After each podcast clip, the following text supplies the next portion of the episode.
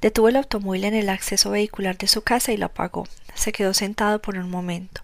Los recuerdos le invadieron, cuando él y Kate eran jóvenes y estaban en la universidad en una ocasión que estaban desnudos y recostados sobre la cama de uno de los dormitorios, ella, aunque sabía la respuesta, le preguntó ¿Viste muchos combates en Vietnam? Y él contestó Si has visto por lo menos un combate, ya viste demasiado. Ross recordaba con claridad estar sentado frente a un joven consejero de la Administración para los Veteranos, poco después de que Connor llegó a vivir a su casa, tal vez uno de sus peores octubres. El consejero era un terapeuta entusiasmado que parecía haberse graduado unos minutos antes con su título recién impreso en la mano. Ross ignoró 90% de lo que dijo el joven, en especial cuando se refirió a los problemas del pasado como basura que uno puede simplemente desechar y olvidar. Sin embargo, uno de sus comentarios perduró. Lo que sucedió en el extranjero jamás lo abandonará. Usted tiene que colocarlo en un lugar distinto en su interior para poder construir una vida normal. Eso fue lo que hice. Se dijo en voz alta, mira alrededor. Le pareció que el desafío consistía en equilibrar todos, las vidas del pasado, las vidas del presente las vidas del futuro.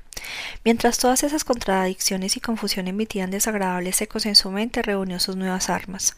Le dio gusto que el empleado no le hubiera ofrecido envolverlas en brillante papel con motivo de Navidad para colocarlas bajo el árbol. Caminó arrastrándose con pesadez hasta la puerta de su casa. Decidió que guardaría el nuevo arsenal junto con las armas antiguas. Una pequeña parte de él pensó me estoy volviendo viejo, demasiado. Esas son armas para un tipo de guerra y no estoy seguro de que sea como lo que estamos librando. Otra parte, más convencida, dijo Tengo que recordar lo que aprendí cuando era joven. Todo sigue teniendo que ver con una sola cosa, el combate. Capítulo 41. Dos reuniones sobre el mismo tema. La primera reunión y la única decisión que los tres sabían que debían tomar. El 20 de diciembre. 10.45 pm hora estándar del centro, Chicago. 10.45 pm hora estándar del centro, Madison, Wisconsin. 8.45 pm hora estándar del Pacífico, Marin County, en las afueras de San Francisco. Alfa, Charlie y Delta en línea. Alfa escribió. Me da gusto que nos reunamos todos aquí de nuevo. ¿Les agrada lo que hemos hecho? Respuestas inmediatas. Sí, sí. Alfa continuó. ¿Estamos listos para actuar? Respuestas inmediatas. Sí, sí. Alfa sonrió. Creemos que Sogua y la novia están jodidos a, punto, a un punto considerable. Sabía que las respuestas estaban por aparecer. Sí, sí. Alfa continuó. Era el objetivo, ¿no es cierto? Bien, esta es la situación actual. En mi humilde opinión deberíamos de honrar a Bravo realizando un ataque similar al que tuvo aquel desafortunado resultado. Deberíamos adoptar su estilo, lo que nos mostró como un guiño a sus deseos, la forma en la que él abordó la situación debería de servirnos de guía. Tal vez nos haga salir un poco de nuestra zona de confort, pero ¿qué mejor homenaje podríamos hacerle? Delta añadió. Estoy de acuerdo con lo que propones. Me parece que debemos de hacer justo lo que queríamos al principio, en sus casas, en las narices de la Gestapo. Imaginen cómo reaccionarían cuando lleguen a la casa de Sogua y vean lo que logramos. Pudimos evitar esto, que esto sucediera, se dirán. Pero por supuesto no pudieron. Me cago de risa. Recuerden, Jack no dejó de destripar puta solo porque la Gestapo lo buscaba. Esta será la más importante y jodida muerte en la historia de los asesinatos. Alfa sonrió, la más importante y jodida muerte. No podía estar más de acuerdo y Charlie contestó. Otro aspecto esencial, no nos apresuremos esta vez, será un proceso prolongado. Hablamos de por lo menos tres sujetos, pero podrían ser seis, repartidos entre nosotros tres. Me parece que Sogua debería de ser responsabilidad de Alfa. Enséñale la lección que tal vez no recuerda, lo que Bravo trató de hacerle entender. Yo tengo una marcada preferencia por la novia. Se me ocurren muchas cosas que podría hacer con ella y de ser necesario puedo encargarme de sus padres sin dificultades. Por lo que nos ha demostrado que su dinámica labor me parece que Delta tiene más experiencia con gente mayor. Por eso los abuelos, en especial el que jodió a Bravo, debería de quedar a su cargo. ¿Les parece lógico a todos? La parejita debería verlo todo. Venganza multiplicada. Opino que debemos de conmocionar al mundo. He estado pensando. Lo que sucedió en octubre no fue más que una derrota aislada. Muchos comandantes de Alejandro, a Wellington y a Patton han transformado la pérdida en victoria gracias a una discreta y hábil maniobra. Deberíamos hacer lo mismo. Le preocupó un poco que hacer una analogía histórica les permitiera a los otros imaginar que era un hombre con estudios y que tenía cierto nivel en el ámbito académico. Le pareció que había sonado bastante como el profesor titular que en realidad era, pero luego pensó, al diablo, si no puedo confiar en los muchachos de Jack, entonces, ¿en quién? añadió. Bien, ¿cómo lo abordaremos? Delta también sentía curiosidad. Estoy listo y ansioso, quiero saber. Alfa se inclinó sobre su teclado, se sentía caliente, excitado, impaciente para regresar a la etapa de planeación. La anticipación era casi tan disfrutable como el acto mismo, tecleó con rapidez. Eso es lo que creo que debe suceder. Ellos nos invitarán a pasar. No deberán darse cuenta de a quién recibirán en su mundo. Tenemos que hacerles creer que se trata de un juego inocente. Justo hasta el instante en que comprendan que cometieron un error. ¿Lo ven?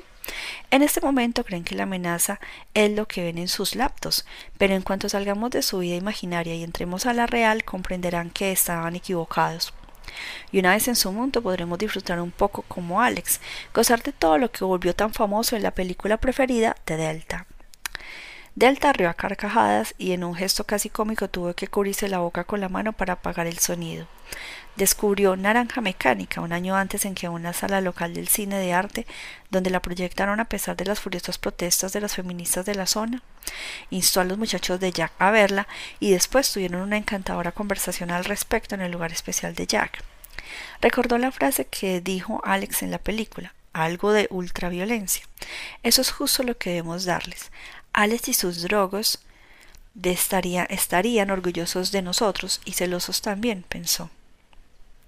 Charlie se descubrió asintiendo con ansiedad como un estudiante que de pronto ve desplegarse frente a él la respuesta a una pregunta compleja.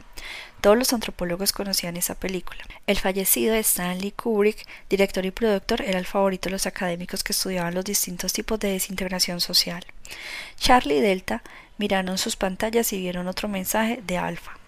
Sí, les informaré de todo cuando nos reunamos, justo aquí. Envió la dirección que los otros reconocieron de inmediato. A esta hora, en esta fecha. Por favor, lleven con ustedes un libro que amen, así nos reconoceremos. Charlie y Delta tuvieron la misma idea cuando vieron la información. Perfecto, mejor que perfecto. Extraordinario. Alfa siempre a la delantera. Alfa continuó. Charlie, por favor, consigue esto. A continuación apareció una fotografía y Charlie rió a carcajadas. Delta, eso es todo lo que deberás traer tú. Una segunda fotografía se abrió en las pantallas. Delta también se rió. Las imágenes le siguió una última orden. Traigan los artefactos que más satisfacción les provean. Piensen en algo íntimo. Alfa pensó en llevar un garrote para poder percibir los últimos respiros que emitiera Southgoa y la Glock 9 milímetros que usaba para reprimir a sus clientes al principio. Siempre le pareció extraño que a las víctimas en potencia les diera más miedo morir con rapidez a causa de un disparo que de cualquier otra cosa que pudieran imaginar que Alfa les haría tomándose todo el tiempo del mundo. El arma los aquietaba, los hacía acceder a lo que a que los atara. Las víctimas de Jack deben de haber pensado lo mismo. Si obedezco estaré a salvo. Naturaleza humana solo errores. Te propongo un trato aún mejor. Elige la vía rápida y oblígame a dispararte justo aquí y ahora en lugar de darme la oportunidad de deleitarme contigo. Las personas son como borregos, son estúpidas. A la gente le da miedo tomar la decisión equivocada, pensó. Luego respondió vociferando directamente a su pantalla. Y esa decisión equivocada es justo la que toma. Dio fin a la sesión feliz, satisfecho, sintiendo que una fatiga real reemplazaba toda la energía nerviosa que lo había mantenido despierto en las últimas semanas. Alfa estaba listo para dormir y reunir mucha energía para los próximos días. Capítulo 43. La segunda reunión. Los acordes finales y las voces que se elevaron al unísono en el aseo y la hiedra continuaban vibrando en los oídos de Ross cuando regresó a la casa de la práctica del coro. Le daba gusto que los últimos ensayos hubieran salido bien y que la música que interpretaría en el servicio de la víspera de Navidad sonara tan perfecta como el coro podía permitírselo. Cantar lo relajaba, lo distraía, lo hacía olvidarse de lo que creía que estaba enfrentando, pero cuando subió por los escalones del porche de su casa, formando columnas de vapor cada vez que su alimento chocaba con el aire frío, los gozosos sonidos de las celebraciones de fin de año se desvanecieron y lo sustituyeron oscuros pensamientos. Kate, Connor y Nicky lo estaban esperando en la sala, sentados junto a un árbol rebosante de alegres adornos. Denme un minuto, les dijo Ross mientras se quitaban el abrigo y la bufanda. Luego caminó con dificultad hasta su oficina y llegó a donde estaba la caja de seguridad para sus armas. Tomó entre sus brazos el rifle y la escopeta, insertó en su cinturón la pistola que había recuperado de la estación de policía y colocó las latas de gas pimienta, el cuchillo sobre su laptop, la cual fue equilibrando al regresar a donde lo esperaban los otros. Sin decir nada, acomodó las armas y la laptop en el piso frente a ellos. Dejó que por un momento observaran e interiorizaran lo que tenían enfrente. Esto es con lo que contamos para defendernos, explicó. Tal vez podría conseguir más si fuera necesario. Kate se quedó mirando las armas por un largo rato. Odiaba todo lo que veía. Creo que estábamos de acuerdo en que quien quiera que haya enviado a este hombre a matarlos sigue suelto, incluso si sus razones para hacerlos no parecen irracionales e incomprensibles, también siguen latentes. Un silencio momentáneo. Uno de ellos está muerto, agregó Ross, pero creo que, al igual que el asesino cuyo nombre eligieron para identificarse, jamás se darán por vencidos. Kate sintió que el pánico se apoderaba de ella. Escuchó activarse todas las alarmas en su mente, como sucedía en la UCI cada vez que un paciente entraba en crisis. Es una locura, es decir, ¿por qué? Se detuvo y miró a los otros. A ninguno le parecía una locura. Deberíamos de traer a la policía para que las repitas lo que nos están diciendo. Sugirió mientras señalaba las armas en el piso. Ellos sabrán qué hacer. Pero entonces se dio cuenta de que solo estaba repitiendo algo que ya había dicho. Los detectives parecen pensar que Connor y yo cometemos un crimen, explicó Ross. E incluso si desearan ayudarnos, ¿qué imaginas que podrían hacer? ¿Dejar estacionada una patrulla fuera de nuestra casa a las 24 horas? ¿Crees que lo harán? ¿Cuánto tiempo? ¿Un día? ¿Una semana? ¿Un mes? ¿Siempre? ¿Y si lo hacen, de qué manera piensan que eso podría ayudarnos? preguntó Ross. Todos permanecieron en silencio. Los policías resuelven crímenes que ya sucedieron. Nosotros estamos lidiando con uno que podría suceder, explicó. Además, interrumpió Connor, ni siquiera sabemos si planean usar una de esas armas, dijo, señalando la escopeta, o una de aquellas, dijo y señaló la laptop. Nicky se había quedado callada, pero de pronto se inclinó hacia adelante. Primero miró las armas y luego dijo Cierto, ¿por qué deberíamos suponer que los asesinos se dieron por vencidos? ¿Por qué suponer que alguna vez lo harán? Kate sacudió la cabeza de forma violenta. Fracasaron. Su enviado terminó muerto. La policía está involucrada. ¿Acaso no dijeron los detectives que se estaban escondiendo? Sí, dijo Ross, pero ¿qué tal si se equivocan? O digamos que no se equivoquen, pero piénsenlo. Dijeron que se estaban escondiendo, pero ¿qué tal si estos individuos pueden ocultarse y seguir planeando un asesinato al mismo tiempo? Supongamos que la policía no les importa, que uno, dos, tres o cuatro hombres siguen considerando a Connor y a Nicky su blanco. ¿Cómo nos protegemos? ¿Qué hacemos? Deberíamos escondernos, exclamó Kate. Llegó el turno de Ross para levantar la voz. ¿Cómo? Estos tipos, los muchachos de Jack, solo tienen que ocultarse en Internet. Nosotros no podemos hacer nada más eso, nosotros tenemos que hacerlo físicamente también. ¿Cómo nos ocultamos y permanecemos juntos y durante cuánto tiempo? ¿Tenemos que enviar a Connor a un lugar y a Nicky a otro? La familia de ella estaría de acuerdo. ¿Los enviamos lejos a casa de familiares distantes? ¿De amigos? ¿Cómo dices? Hola, ¿qué tal? Por favor, cuidan a nuestro nieto y a nuestra hija porque los están buscando como unos asesinos, que por cierto, tal vez podrían matarlos a ustedes también. ¿Qué deberíamos de hacer? ¿Quedarnos sentados aquí? ¿Esperar? ¿Y ya?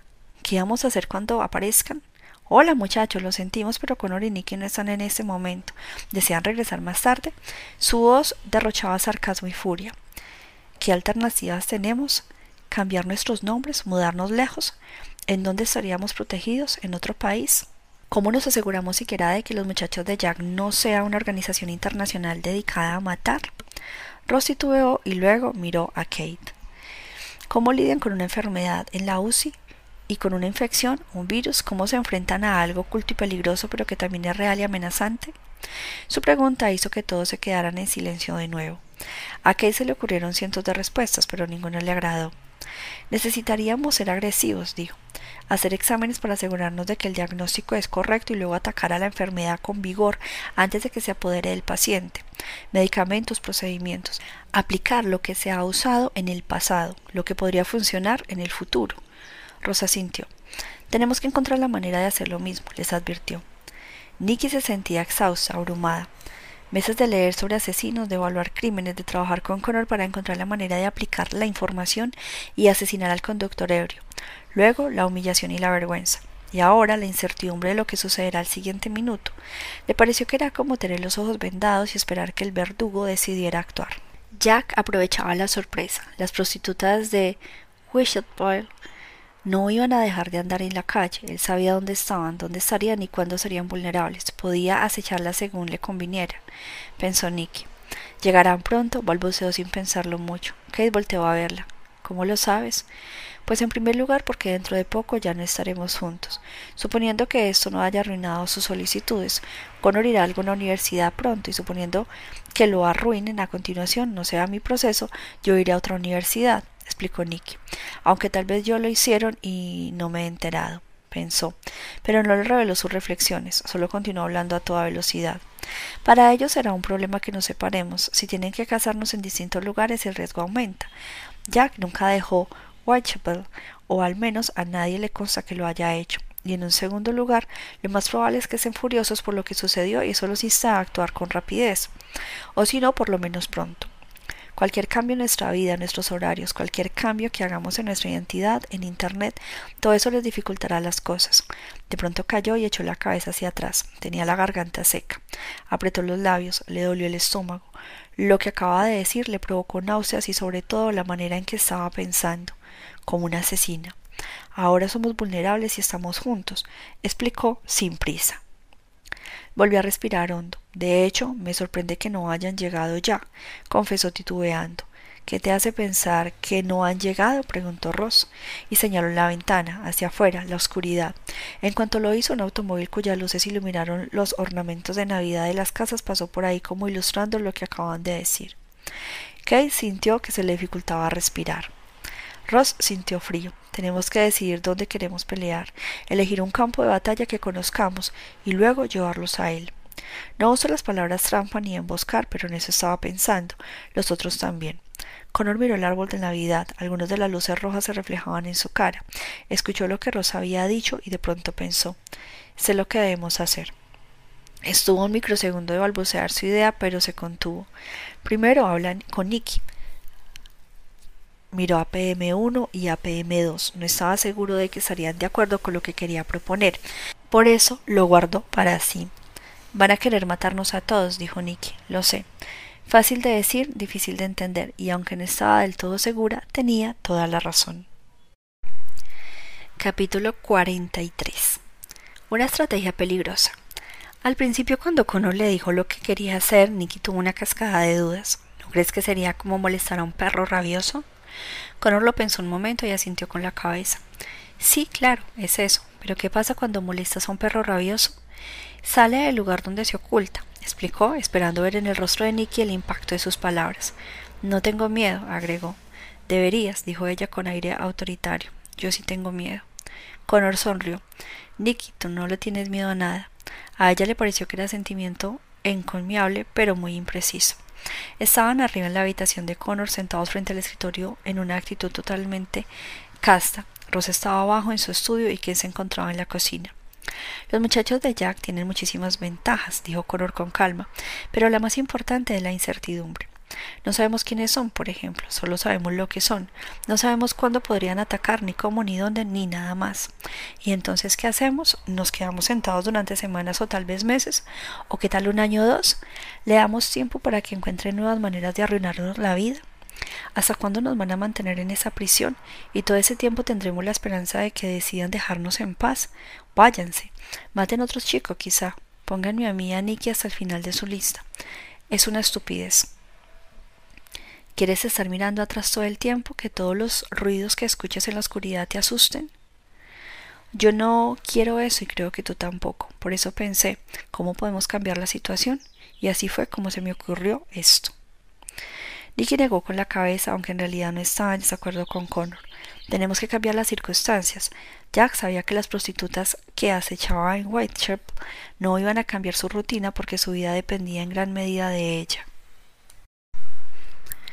Cada vez que llegaba la noche salían a la calle, él también. ¿Qué dijo? No dejaré de destriparlas, y cuando escribió odio a las putas, quiso decir que era un agravio para él, que su presencia le resultaba intolerante. Lo único que tenían que hacer era esperar a que en las calles hubiera suficiente oscuridad y que ellas estuvieran solas. Es lo mismo ahora para los muchachos de Jack. Por eso necesitamos cambiar la situación, obligarlos a actuar. Además sabemos bien que lo harían sentirse insultados. Primero deberíamos hablar con Kate y con Ross, dijo Nicky. Si hacemos eso, contestó Connor de inmediato, dirán, no, no lo hagan. Bueno, al menos PM1 lo hará porque no le gusta causar problemas, pero es la única opción que tenemos. En cambio, si les decimos, miren lo que acabamos de hacer, tendrán que sumarse al plan. Nicky pensó que Connor tenía razón, al menos eso esperaba. ¿Estás seguro de lo que verán? preguntó ella. No, contestó Connor, pero creo que vale la pena intentarlo. Todavía no estoy segura, replicó Nicky, pero en realidad lo estaba. Solo puedes correr desde atrás y perseguir o hacerlo al frente y dejar que los otros corredores te persigan. Pensó, sabía cuál era la mejor manera de abordar una carrera que debía ganar. Lo que Alfa vio esa noche. Medianoche, hora estándar del S 21 de diciembre. Clic, clic. El timeline desahogó al Facebook. El adolescente no había publicado nada desde octubre. Alfa planeaba solo mirar para asegurarse. Era parte de su rutina de vigilancia antes de acostarse. Entonces vio con asombro una nueva mezcla de videos. Todos habían sido tomados con teléfonos celulares desde las líneas laterales o las gradas. Ninguno era profesional. La imagen temblaba un poco. Duraban solo unos segundos. A todos los acompañaba una risa como de ebrio. Los primeros cuatro eran videos de penaltis que Connor tuvo que enfrentar en la portería. Como en todos tenía una camiseta distinta, era obvio que habían sido grabados en varias temporadas. Uno, el tirador golpeó el balón y este pasó dos metros por encima de la red. Connor aplaudió aliviado. Dos, el tirador golpeó el balón hacia la derecha de Connor, pero él anticipó el tiro y le bloqueó el camino al balón desviándolo. 3. Lo mismo, pero esta vez el tiro fue dirigido hacia la izquierda de Connor. Él se estiró todo lo que pudo y desvió el balón con una sola mano extendida en la dirección correcta. 4. El tirador golpeó más el balón y eso salió disparado formando un arco amplio e inocuo. Connor saltó con el puño estirado hacia arriba. Los cuatro videos habían sido modificados por alguien inexperto. Cada balón colocado en el punto para el tiro de penalti tenía un nombre escrito. Alfa sobrevoló inútilmente la barra de la portería. Bravo fue bloqueado a la derecha. Charlie fue bloqueado a la izquierda. Delta voló formando un amplio e impotente arco. A este le siguió un quinto video. Esta vez se trataba de Connor participando en un juego de baloncesto en la preparatoria. Tal vez fue grabado algunas semanas antes. Estaba solo, acababa de hacer alguna jugada en la que dejó a todos los defensores atrás, acompañado de un coro de risas y vitores. Encestó con gran facilidad el balón marcado con un emoji de cara sonriente y un nombre, Easy. Al ver esto en la pantalla, Alfa se sintió escandalizado. Lo recorrieron oleadas de furia. Estaba a punto de estallar cuando vio un breve mensaje escrito debajo de los videos. ¿Sabes qué sucede cuando detienes un penalti y ganas el juego? Te conviertes en el héroe y recibes una gran recompensa. Alfa miró la mezcla de videos. Una capa de color rosa se deslizó sobre las imágenes como si se escurriera sobre ellas una breve desfase temporal. Como las gotas de lluvia en una ventana, se quedó ahí oscureciendo los videos unos segundos. Luego apareció una nueva imagen. Eran Sogua y la novia sentados al borde de una cama mirando directo a la cámara. Al centro apareció la ubicua flecha que indicaba play. Alfa le dice clic. Era un breve video en cámara lenta. Sogua y la novia levantaron al mismo tiempo ambas manos con el dedo medio erecto. El casi universal gesto de jódense. Alfa sabía que iba dirigido a él y a los otros muchachos de Jack, de forma exclusiva. Algunos segundos después, Sogua y la novia bajaron las manos. La novia se inclinó a la derecha, levantó un letrero escrito a mano y le mostró a la cámara. Somos los Jack Killers. En ese momento se congeló el video. Alfa emitió un sonido gutural animalesco, el ruido que produce un depredador cuando tiene la presa entre sus fauces. Estiró los dedos sobre el teclado, casi como si golpear las teclas le permitieran envolver el cuello de Sokua. Inhaló con avidez. Se quedó paralizado mirando la pantalla. No estaba seguro de cuánto tiempo permaneció en esta posición. ¿Diez segundos? ¿Diez minutos? ¿Diez horas? Lo único que le venía a la mente era ha llegado su hora de morir. Empezó a teclear a toda velocidad. Quería que Charlie y Delta vieran el video antes de que los estúpidos adolescentes tuvieran tiempo de quitarlo de la página de Facebook. Quería compartir su furia. Capítulo 44. Dos tipos de preparativos fundamentales. Tipo 1. Asesinar. Tipo 2. No ser asesinado. Alfa. Lo primero que hizo. Les envió a Charlie y a Delta los enlaces de los videos de Facebook sin comentar nada. Sabía que no necesitaba decirle lo furioso que estaba. La respuesta instantánea que recibió Delta era de una simplicidad brutal. Esto hace aún más necesaria nuestra próxima visita. No tendrán la celebración de Año Nuevo que esperan. Algunos minutos después, Charlie añadió con cinismo. Nuestro video será mucho mejor. Tanto Alfa como Delta sabían que era cierto. Antes de que todos dieran fin a la sesión, Alfa escribió un gélido mensaje. Volvemos a los planes ya definidos, los veo pronto. Aún tratando de contener su ira, Alfa hizo sus preparativos, reservación de vuelo, alquiler de automóvil, habitación de hotel, nombre falso, tarjeta de crédito falsa, todo falso. Dejó atrás su personalidad y se convirtió en quien era en realidad. Empezó a moverse por toda la casa de las habitaciones hasta su lugar para matar en el sótano, lo que reunió el garrote fabricado a mano, empuñadura de madera y tubo plastificado, la Glock 9 mm semiautomática, dos cargadores abastecidos con balas recubiertas de teflón, todo empacado en un estuche con seguro diseñado de manera específica para contar con la aprobación de la Administración de Seguridad en el Transporte y poder llevarlo como equipaje documentado atadores de plástico, guantes de cuero ajustados, mudas de ropa, un traje especial, tres iPads nuevos de última generación capaces de grabar imágenes en alta definición, comprados en tres tiendas distintas con tres cuentas fraudulentas, todos activados bajo identidades ficticias con contraseñas falsas, Jack 1, Jack 2, Jack 3. Alfa desplegó su equipo de viaje en el piso de sótano.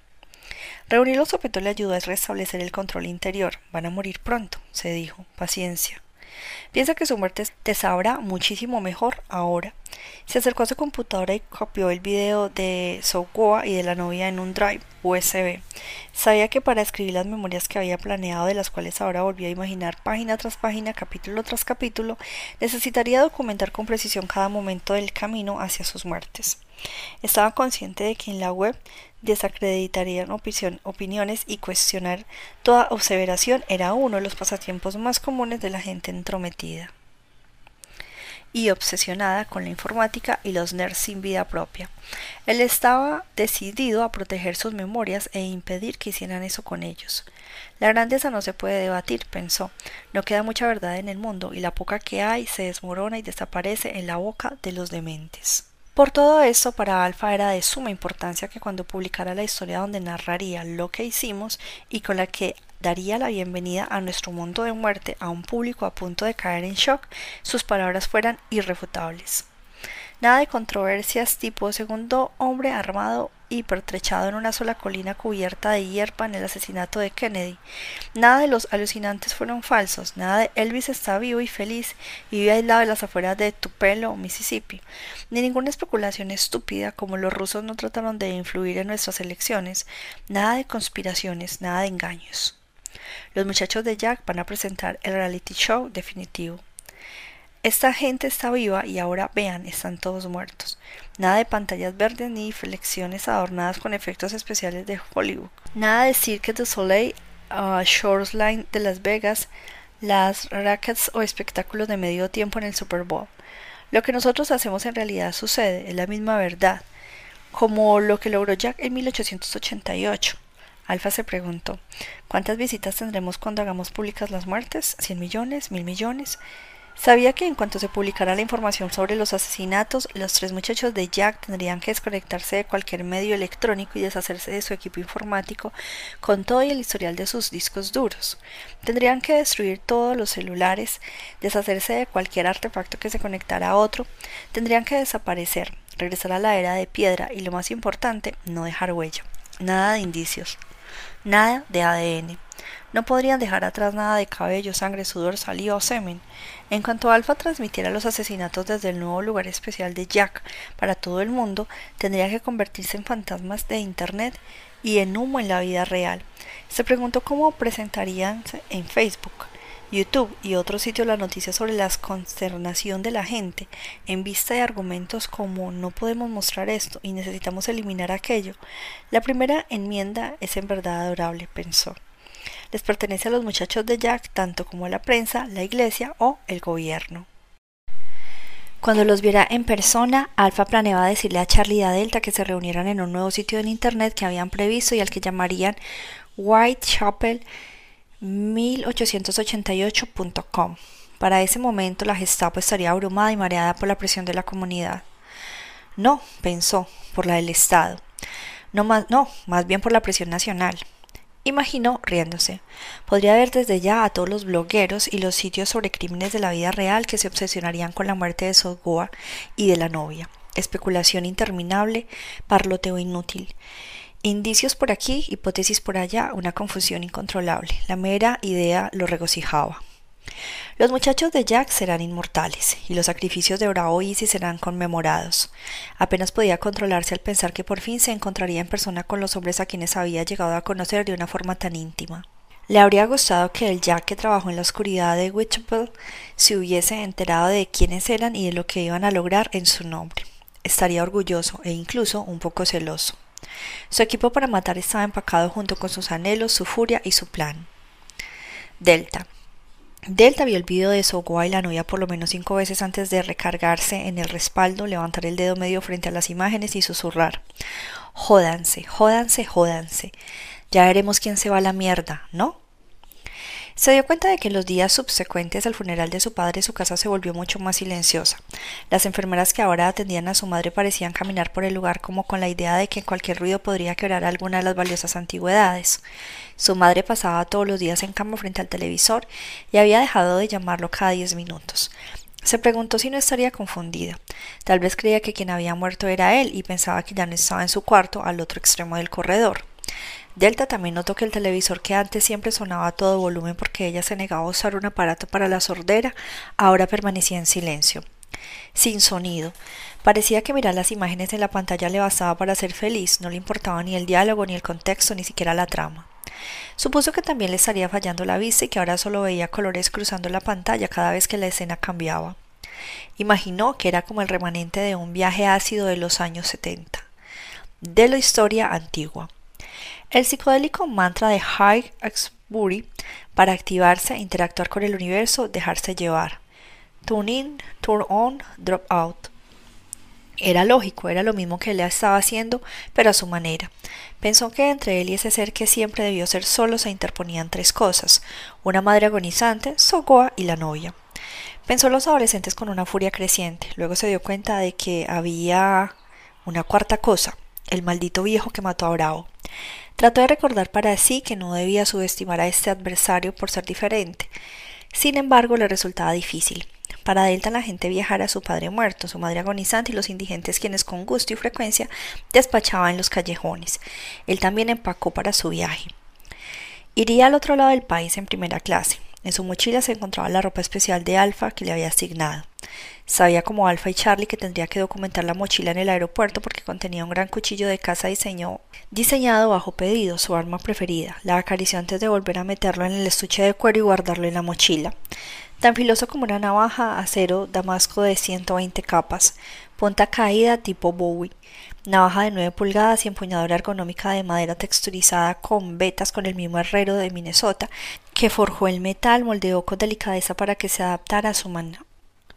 Un cuchillo que se había vuelto una extensión de su cuerpo, valía cada centavo de los seis mil dólares que pagó por él. Cada vez que lo usaba le parecía que era como abrir un regalo de Navidad, lo cual, pensó riéndose, resultaba muy apropiado para la temporada. ¡Jo, jo, jo, jo! Todos van a morir, susurró. Charlie. A pesar de lo furioso que estaba tras haber visto y vuelto a ver, y por último guardado el insultante video de Sokoa, Charlie recobró la compostura y se enfocó en su mayor problema. ¿Cómo logro escaparme durante las fiestas de fin de año sin llamar demasiado la atención, justo cuando se supone que la gente está feliz y alegre y se reúne para celebrar? Su esposa estaba en uno de los cuartos de abajo envolviendo regalos para las sobrinas y los sobrinos y tarareaba un villancico con alegría. Él odiaba cada nota. De acuerdo con sus planes característicos de esa época del año, el día de Navidad irían a comer a casa de su cuñado, un trayecto de tres horas en automóvil. La comida empezaría a las cuatro, después cantarían villancicos y abrirían los regalos. Él odiaba cantar, odiaba a su cuñado, odiaba a la esposa de su cuñado. Odiaba a sus hijos, odiaba a los padres de su esposa, quería matarlos a todos. Sospechaba que ellos también lo odiaban a él, lo cual era útil. Podría llegar tarde a la reunión, a ellos no les molestaría. Buscó información sobre vuelos e hizo algunos cálculos rápidos en su cabeza. Añadió el tiempo de viaje e intentó hacer ajustes para llegar a la celebración de Navidad de la familia de su esposa. Trató de incluir en la ecuación cualquier retraso debido al clima y diseñó el esquema perfecto. Haz esto, haz esto otro, haz aquello y estarás libre para hacer lo que en verdad deseas. Un regalo especial de Navidad solo para mí. Tomó su lugar. Caminó hasta la puerta de su oficina y la abrió. Se lo colocó en la oreja sin escondérselo. A todo volumen y con voz aún más falsa de la costumbre, habló con agobio inconfundible. Vaya, es terrible. Sí, por supuesto. Claro, comprendo. Sí, puedes contar conmigo, de inmediato. Sabía que su esposa alcanzaría a escuchar parte de lo que dijo y que notaría el conflicto en su voz. Debí ser actor, estar en el escenario representando algo de Shakespeare. La profesora levantó la vista, una ligera preocupación se leía en su rostro. ¿Sucede algo malo, cariño? Sí, contestó él un poco rígido, tratando de verse afligido. ¿Qué ocurre? titubeó, como si no estuviera seguro de qué decir. Era parte de su actuación. ¿Recuerdas que mencioné que hace muchos años cuando estudiaba en la universidad formé parte de una fraternidad? Nunca lo mencionó porque no formó parte de nada. Su esposa parecía buscar entre sus recuerdos. En realidad no, respondió. Bien, querida, pues no fui honesto del todo, dijo como disculpándose. Ella prestó atención, se inclinó hacia él. De inmediato sintió curiosidad. La gente no solía admitir que había sido deshonesta en su matrimonio. Charlie pensó, ¿cómo creerá que la primera vez que le miento sentirá curiosidad? ¿A qué te refieres? A que no era exactamente una fraternidad, estuve en una sociedad secreta de la universidad. Ella se quedó pensando un momento y dijo ¿Te refieres a algo como la calavera y huesos de Yale? Charlie aprovechó la referencia, o como cabeza de lobo, también de Yale, o la Sociedad Euclidiana de la Universidad de Nueva York, o la Orden de Globe de la Universidad de Carolina del Norte, o la Sociedad de Cadáveres de Washington and Lee. Bien, pero ¿cuál es el? interrumpió ella. Y él la interrumpió a su vez. No te puedo decir, lo lamento. De cierta forma, ese es el objetivo de una sociedad secreta. Ni siquiera puedes contarle a gente más cercana a ti. Ella lo miró como pensando, no puedo creer lo infantiles que son sus reglas. Él la ignoró. La sociedad secreta a la que de verdad pertenezco es a los muchachos de Jack, pensó. De acuerdo, dijo su esposa, pero eso como... En mi sociedad hicimos un juramento de sangre. Si alguno de los miembros llegara a necesitar ayuda de cualquier tipo, responderíamos de inmediato, cualquier día, cualquier noche, sin hacer preguntas. La expresión de ella se exacerbó. Vaya, pero qué inmadurez. Y preguntó, la llamada que acabo de recibir uno de mis hermanos de la sociedad está en dificultades, serias dificultades, tengo que ir a ayudarlo. ¿Ahora? Sí, pero es una locura. Las celebraciones de fin de año casi están aquí y hemos programado varias actividades. Tenemos compromisos con la familia. ¿No puedes ir a ayudar lo otro de los tontos adolescentes que hizo ese estúpido juramento? Y bueno, en resumen, ¿cuál es el problema? No tengo permitido decirlo, y respondiendo a tu pregunta, no, juramos actuar en cuanto nos lo pidiera, sin pretexto, sin enviar a otro. Vaya, pues me parece ridículo. ¿Una adicción a las drogas se parece ridícula? preguntó Charlie. ¿Un ataque cardíaco? ¿Cáncer no operable? ¿Qué me dices de una bancarrota, un hijo en problemas, un abuso doméstico, un severo colapso mental y un posible suicidio? Charlie dio esos ejemplos de toda velocidad. Ninguno era cierto. El último estaba pensado para apelar a la sensibilidad de la esposa psicóloga. De acuerdo, dijo ella. Ya veo a qué te refieres. Un juramento es un juramento, explicó él. No me agrada. Y también estoy de acuerdo a que han pasado tantos años que parece tonto, en especial porque nadie me había llamado hasta ahora. Sin embargo, creo que me sentiría mucho peor si no honrara esta promesa, por estúpida que sea. Sabía que este argumento la conmovería. De cierta forma tiene que ver con lo que yo haga, que con el problema que tengan, terminó de explicar. El segundo argumento también tuvo un impacto psicológico en su esposa. Quería reír. Esto es demasiado sencillo, pensó, esperó la respuesta, pero ella solo se veía exasperada. No me lo dirá, pero lo más probable es que le dé gusto saber que podrá pasar tiempo con su hermano y su familia sin que yo esté ahí, al menos por unas horas. Solo está montando un espectáculo para mí de la misma manera en que yo lo hago para ella. Sabe que tendrá la oportunidad de quejarse de mis innumerables fallas y defectos con gente muy dispuesta a escucharla. Tiene la capacidad de hacerse la mártir y al mismo tiempo de sentir celos de su hermano por esos niños malcriados que tiene y que abrirán sus regalos y harán todo lo que se espera en esas rutinarias celebraciones inventadas por la gente ordinaria. Llegaré a tiempo para cantar los villancicos, te lo prometo, dijo Charlie. O quizá no, pero a quién le importa, pensó. Sin embargo, no puedo responder más preguntas. Te llamaré cuando esté en la carretera. ¿A dónde irás? Supongo que al menos eso sí me lo puedes decir, preguntó ella. Des Moines, Iowa, respondió Charlie enseguida. Se le ocurrió esa ciudad de la nada. En realidad viajaría en la dirección contraria, pues me sigue pareciendo ridículo. Además, todo el mundo te va a extrañar. No, no lo harán. La vi hacer con la mano un gesto despectivo como diciéndole ya vete. Pensó que para cuando por fin llegara la celebración familiar lo haría una maravillosa, con una maravillosa excusa. Lleno de alegría, se imaginó a sí mismo entrando por la puerta del frente de la casa de su cuñado con un cuchillo ensangrentado en la mano, agotado pero complacido. Y cuando su esposa y su familia preguntaran por qué se veía así y quizá de quién era la sangre, él se encogería de hombros y contestaría Lo siento, no puedo hablar de ello porque juré guardar el secreto. ¿A qué hora comemos? Espero que el pavo sea relleno. Sintió su pulso acelerarse, regresó a su oficina para terminar de empacar, pero lo único en lo que podía pensar era en ver a Sokua morir. Él se cogía a la novia antes de matarla. En su opinión, era la fantasía perfecta para la temporada de fin de año. Connor y Ross. En una ocasión, Connor vio en Discovery Channel un documental en el que mostraban a gente atrapando serpientes venenosas con las manos. Mantenían la mano izquierda abierta para distraer a la serpiente y luego la tomaban de la derecha por la parte trasera de la cabeza, o al menos eso fue lo que le pareció que hacían. Tenían la sensación de que habían activado un reloj que ahora hacía tic-tac.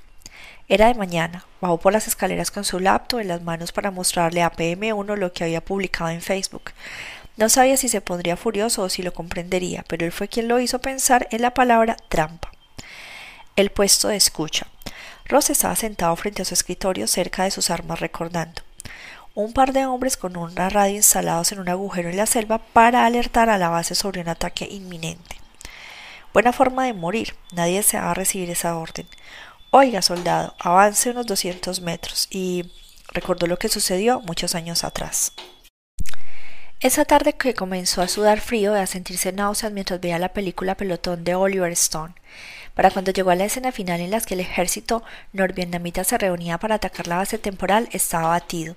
Le temblaron las manos al ver al actor Dale Day, otrora marín en la vida real, pidiéndoles por radio a los soldados que estaban en el puesto de avanzada que le dijeran lo que veía venir.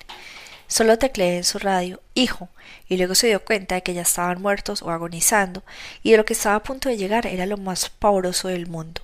La mirada de impotencia, la cara del actor se volvió parte de la pesadilla de Ross. Después de eso se juró a sí mismo que nunca volvería a ver otra película sobre Vietnam, sin importar cuántos premios Oscar tuviese. Apocalipsis Now, Los gritos del silencio, Rambo, Nieve de quema, La colina de la hamburguesa y Nacido para matar. Llegaron a los cines o fueron transmitidos en plataformas fílmicas, pero él no las vio ni por un segundo. Y años después evitó Soldado Anónimo, Zona de Miedo y La Noche Más Oscura. Las imágenes de pelotón, sin embargo, permanecieron en su recuerdo y la implacable multitud del ataque continuó haciendo que se le secara la garganta. Lo comprendió. El enemigo nunca cambió, su objetivo nunca cambió, las tácticas podrían ser distintas, el diseño también. Habrían amagos y sorpresas y planes que provocarían que una cosa pareciera otra, pero su objetivo final siempre sería el mismo. Ross se levantó de su escritorio y empezó a caminar por la casa pensando en cómo defenderla de un ataque con el que como en el que frustró en octubre. Podía ver a cuatro hombres atacando su casa, vestidos de negro como el que mató. La palabra cuatro, cuatro, cuatro hacía eco en su cabeza, por lo que sabía, esa era la cantidad de muchachos de ya que quedaban. Inspeccionó el perímetro en busca de puntos débiles. Puertas del frente, el punto de entrada menos probable. El ventanal del lado derecho de la sala, acceso posible pero ruidoso, el vidrio roto causaría un estruendo, una opción insensata. La ventana del sótano, mucho mejor, más silenciosa, pero estrecha con una caída difícil hasta el piso, una vez dentro, sin embargo. La puerta trasera y la plataforma en el patio, la zona más vulnerable, fuera de vista, cerradora endeble. Así fue como entró a casa de Nicky, el hombre que maté. ¿Sus compañeros entrarían, intentarían entrar por el mismo lugar? Por supuesto que sí. ¿Cómo cubro cada zona? Ya había llamado a una empresa de seguridad para que instalara algunas alarmas modernas, pero por más que le suplicó no pudieron adelantar su cita para la instalación. Además, sabía que si les decía miren señores, hay un grupo de desconocidos que planean matar a mi nieto dentro de poco, pronto, pensaría que estaban loco de remate. La respuesta que le dieron cuando marcó a la empresa le pareció de rutina, como si le preguntaran por qué tanta prisa, pero no quiso explicar que para su situación ya no había opciones de rutina, así que no tenía caso. Depende de nosotros, de mí. Tenía problemas para dormir, pero eso no era nada nuevo. Se había estado despertando en actitud de alerta. A medianoche, a las 3 a.m., antes del amanecer, en cuanto amanecía. Le parecía que cada uno de esos momentos era propicio para lanzar un ataque, mientras Connor dormía solo en su habitación y quedó ocupaba la otra mitad de la cama de ambos.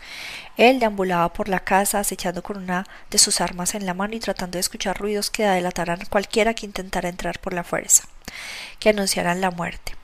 Repasó en su mente lo que aprendió durante el entrenamiento básico sobre posiciones de defensa y trató de recordar los manuales de entrenamiento del Cuerpo de Infantería de Marina. Las frases y las lecciones estaban en su interior.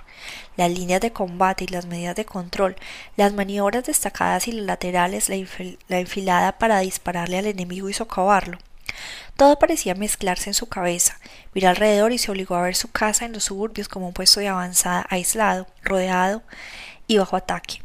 Asediado le vino a la mente otra película. Esa vez era una producción antigua en blanco y negro, Vea Oyeste, con Gary Cooper.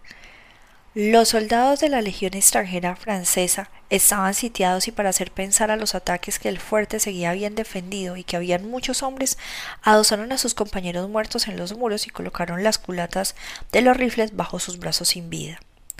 Se preguntó ¿cómo podría hacer yo lo mismo? Su vecindario había dejado de ser una zona tranquila de gente de clase media, ahora era un campo de batalla. Todos estos pensamientos daban vueltas en su cabeza cuando Connor bajó por las escaleras. PM1, hay algo que quiero mostrarte, dijo. Ross sonrió torturado como pensando ¿y ahora qué más tenemos que preocuparnos? Por supuesto, Connor. ¿De qué se trata?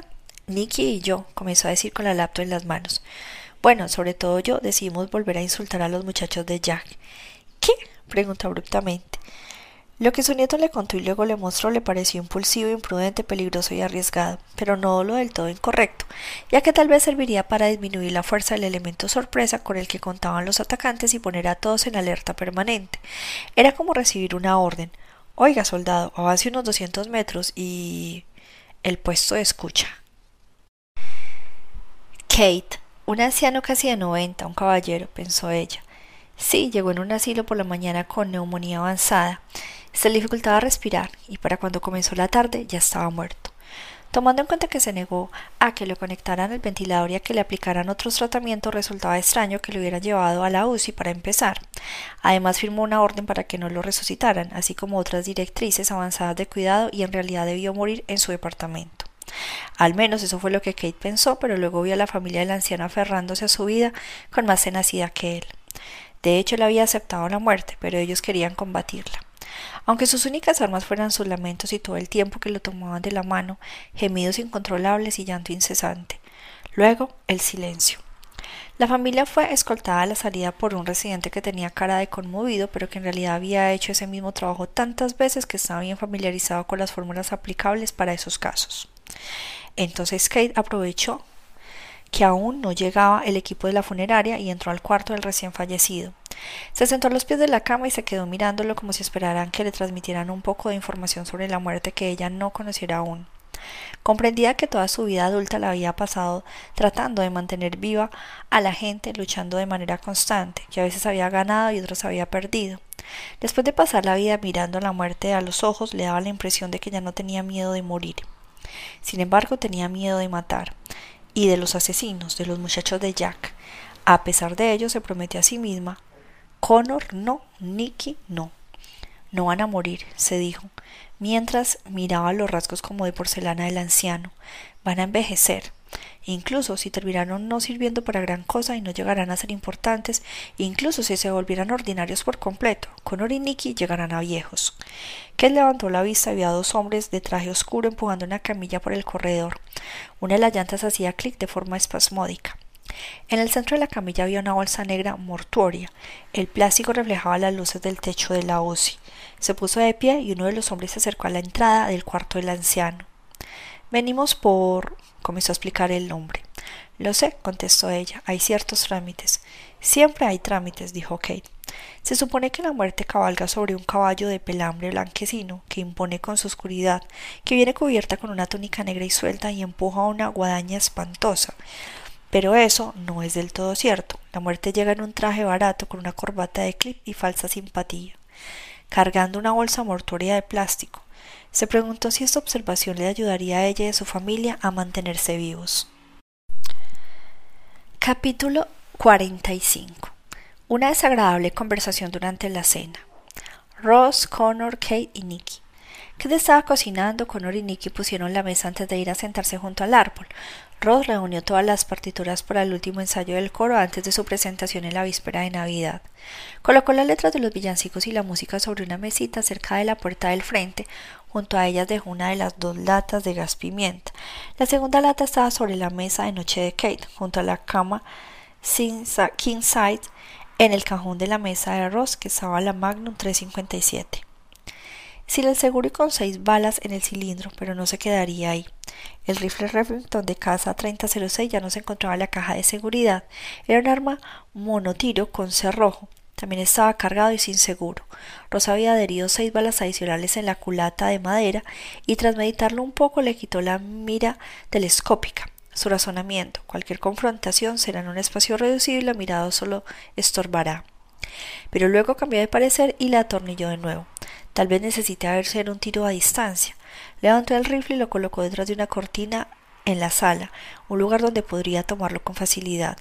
El cuchillo de cavar lo guardó en una mesa ratona entre un ejemplar reciente de Atlantic Monthly y uno de, de New Yorker de dos meses atrás. Solo quedaba la nueva escopeta 12.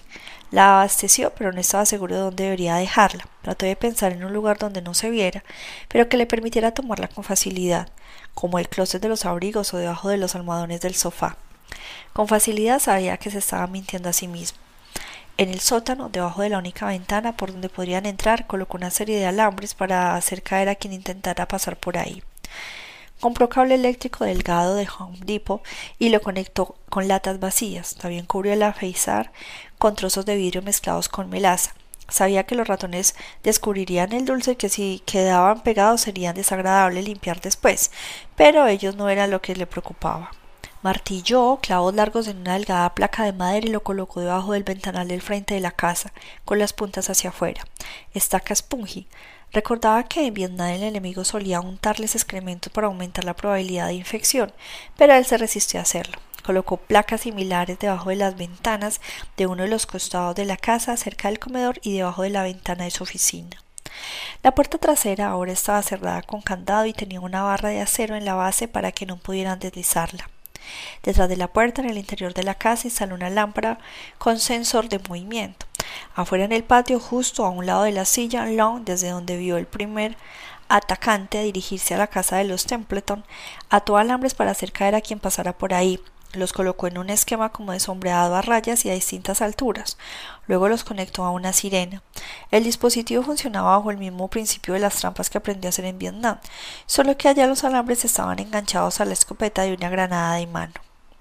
Quien tropezara con su trampa casera solo provocaría un estridente ruido. En su opinión, nada de eso impediría que alguien en verdad decidió entrara por la fuerza a su casa. En especial ahora que Connor y Nicky también habían invitado a los asesinos a pasar. Ross quiso enojarse con ellos, pero en el fondo lo reconocía. Tal vez hicieron lo correcto. No saber cuándo sucederá algo es peor que tener que prepararse por si pasa pronto. Ked estaba a unos metros de él sacando la lasaña del horno. A pesar que más de una vez tropezó con los alambres mientras buscaba una cacerola o un utensilio en la cocina, aún no decía nada respecto al proyecto de su esposo para mejorar la casa. Armas en el piso de arriba, armas en la planta de abajo, ventanas cubiertas, no por completo, no de la manera más eficaz, pero sí lo suficiente para que el acceso sea más difícil de lo que alguien podría imaginar, pensó Ross. No estaba satisfecho, pero no sabía qué más hacer. Cuando terminó de cocinar, Kate le indicó a todos con un gesto que podían pasar a la mesa. Sirvió porciones generosas para Connor y para Nicky, luego solo dejó caer una cuchara de lasaña en el plato de arroz y se lo pasó. ¿Has estado muy ocupado? le dijo. Todo lo hemos estado, contestó él. Había decidido no decirle nada sobre la publicación de Connor en Facebook. La acción de su nieto podría ser lo correcto o podría ser un gran error, pero solo el futuro respondería a este dilema existencial. No quiero que nadie pise un clavo o active una sirena, explicó mirando a Kate. Todo lo que instalé se puede quitar con facilidad y lo coloqué en los bordes para que podamos movernos por la casa sin mucho problema. Kate asintió. No es el tipo de decoración de fin de año a la que estamos acostumbrados, dijo en voz baja. Ross no contestó. Miró por la ventana, la noche allá afuera era la más oscura que había visto en años. ¿Cuánto tiempo vamos a tener armas cargadas por toda la casa?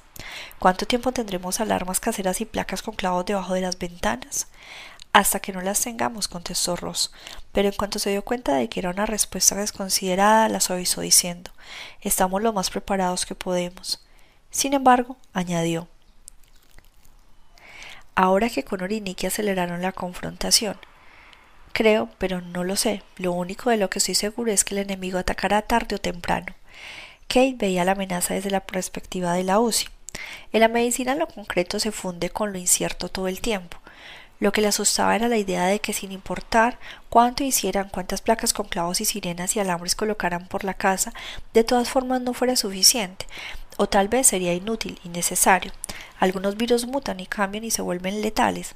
Le llevan ventaja a la medicina. Había ocasiones en que ni todos los aparatos, ni todos los protocolos de tratamiento, ni la ciencia servían para mantener vivo a un paciente. A veces pensó, si llegó tu hora, solo llegó tu hora. Bien, dijo Ross. Contén el aliento, reza y espera que el ataque para el que nos estamos preparando sea el que llegue, pensó. Connor se balanceó en su asiento, se sentía un poco como un niño de primaria que sabe la respuesta a la pregunta de la maestra, sentado a media banca y agitando la mano para poder responder. Imaginen en un momento que van paseando por una calle de Londres en Whitechapel en 1888 y que Jack los elige y les lanza uno o dos billetes en una libra directo a la cara para que baje la guardia. Y luego justo cuando están a punto de cortarlos en trozos sucede algo que él no había previsto algo que altera el control que tenía sobre el asesinato. Tal vez para un policía por ahí, o quizá lo interrumpe un par de estibadores en busca de diversión, o un perro guardián comienza a aullar. No sé qué, pero algo arruina las cosas. Eso nunca sucedió, por supuesto, o al menos no que sepamos. Pero imaginemos que así fuera. ¿Qué creen que habría hecho Jack después? preguntó. Ni Kate ni Ross respondieron. Nicky aprovechó el silencio. Los tabloides de Fleet Street habrían salido a la venta con escandalosos encabezados. Escapó de las garras del destripador. Algo así. Se habrían burlado de él. Jack se queda corto, no termina su trabajo. Ahora imaginen cómo se habría sentido él al leer eso. Se habría sentido demasiado frustrado, añadió Nicky. El enojo lo habría corroído. Entonces miró a los otros. Pero no habría oído, se habría esforzado por restablecer el miedo con su siguiente asesinato y aumentar la atención que ya recibía. Trataría de hacerles a su nueva víctima lo que había planeado para la mujer que escapó, solo que se empeñaría en hacerla sufrir más, una especie de venganza. No del todo, pero algo parecido. Además, actuaría con rapidez porque no soportaría que se burlaran de él. Kate se quedó mirando a Connor y a Nicky. La joven respiró y continuó. A muchos de los asesinos les gustaba la publicidad como Zodiac y BTK, el acosador nocturno y el hijo de Sam. ¿Sabían que Bonnie Parker, ya saben, la de Bonnie y Clyde, escribe poemas para los diarios? Estos individuos son iguales, solo que mucho más modernos, como asesinos que se mantienen al día. A Roll le causó una ligera conmoción que el adolescente que estaba comiendo lasaña en su mesa pudiera enumerar a toda velocidad tantos nombres tan tenebrosos. El mundo era una verdadera locura. Nicky miró PM1 y PM2. No dudaba el absoluto de que Ross fuera capaz de enfrentarse a ellos porque ya lo había probado, pero no estaba segura respecto a Kate. Sabía que en el hospital podía salvar a cualquier persona. Lo constató ella misma, pero no sabía qué pensar de Kate, la abuela. Era como si se tratara de dos personas distintas. Miren, entre más lo pienso, más me queda claro que Connor y yo somos más vulnerables cuando estamos juntos. De hecho, creo que todos lo somos cuando nos reunimos. Connor interrumpió a Nicky. Toda la gente, incluyéndonos, cree que está más segura cuando se reúne con otros grupos, refuerzos, unidad, supongo. La noción de que uno está a salvo en medio de la multitud es parte de la naturaleza humana. Sin embargo, Nicky y yo pensamos que de hecho estando juntos corremos más riesgo, la mesa se quedó en silencio. Kate sintió su respiración agitarse. Como ahora, terminó Nick. Esto los hizo mirarse a todos entre sí, que se sujetó al borde de la mesa para mantenerse estable. Era un pensamiento abstracto, razonamiento deductivo, con un toque de creatividad. Era como ver en lienzo negro las pinturas de Rothko que tanto admiraba. Era pintar formas y colores en la superficie. Era encontrar el orden y la razón en un mundo de asesinatos al azar. En ese mismo instante, Ross medía, añadía, sustraía en su cabeza. Siempre supimos, pensó, que el enemigo podría estar oculto detrás de la línea del árbol, en espera del momento idóneo para atacar, o no. También puede ser otra larga o calurosa y vacía noche. Es posible estar aterrado y harto al mismo tiempo, pero solo los tontos ignoran el miedo y se entregan al aburrimiento. Por eso teníamos que invertir la ecuación. El abuelo se sintió como cuando tenía dieciocho años, cuando miraba la vasta oscuridad desde atrás de las bolsas de arena, solo y acompañado. Empujó la silla y se alejó de la mesa. Muy bien, primero haremos un tour para que vean lo que he instalado en la casa y luego un ensayo. Los tres necesitan saber cómo usar lo que tenemos. ¿Alguna vez han disparado un arma, Nicky? No, lo siento. Bien, permíteme enseñarte. Todos son diferentes. No puedes manipular una pistola de la misma manera que un rifle de caza, que por cierto no es lo mismo que una escopeta. Creo que el gas pimienta es lo único que se explica solo.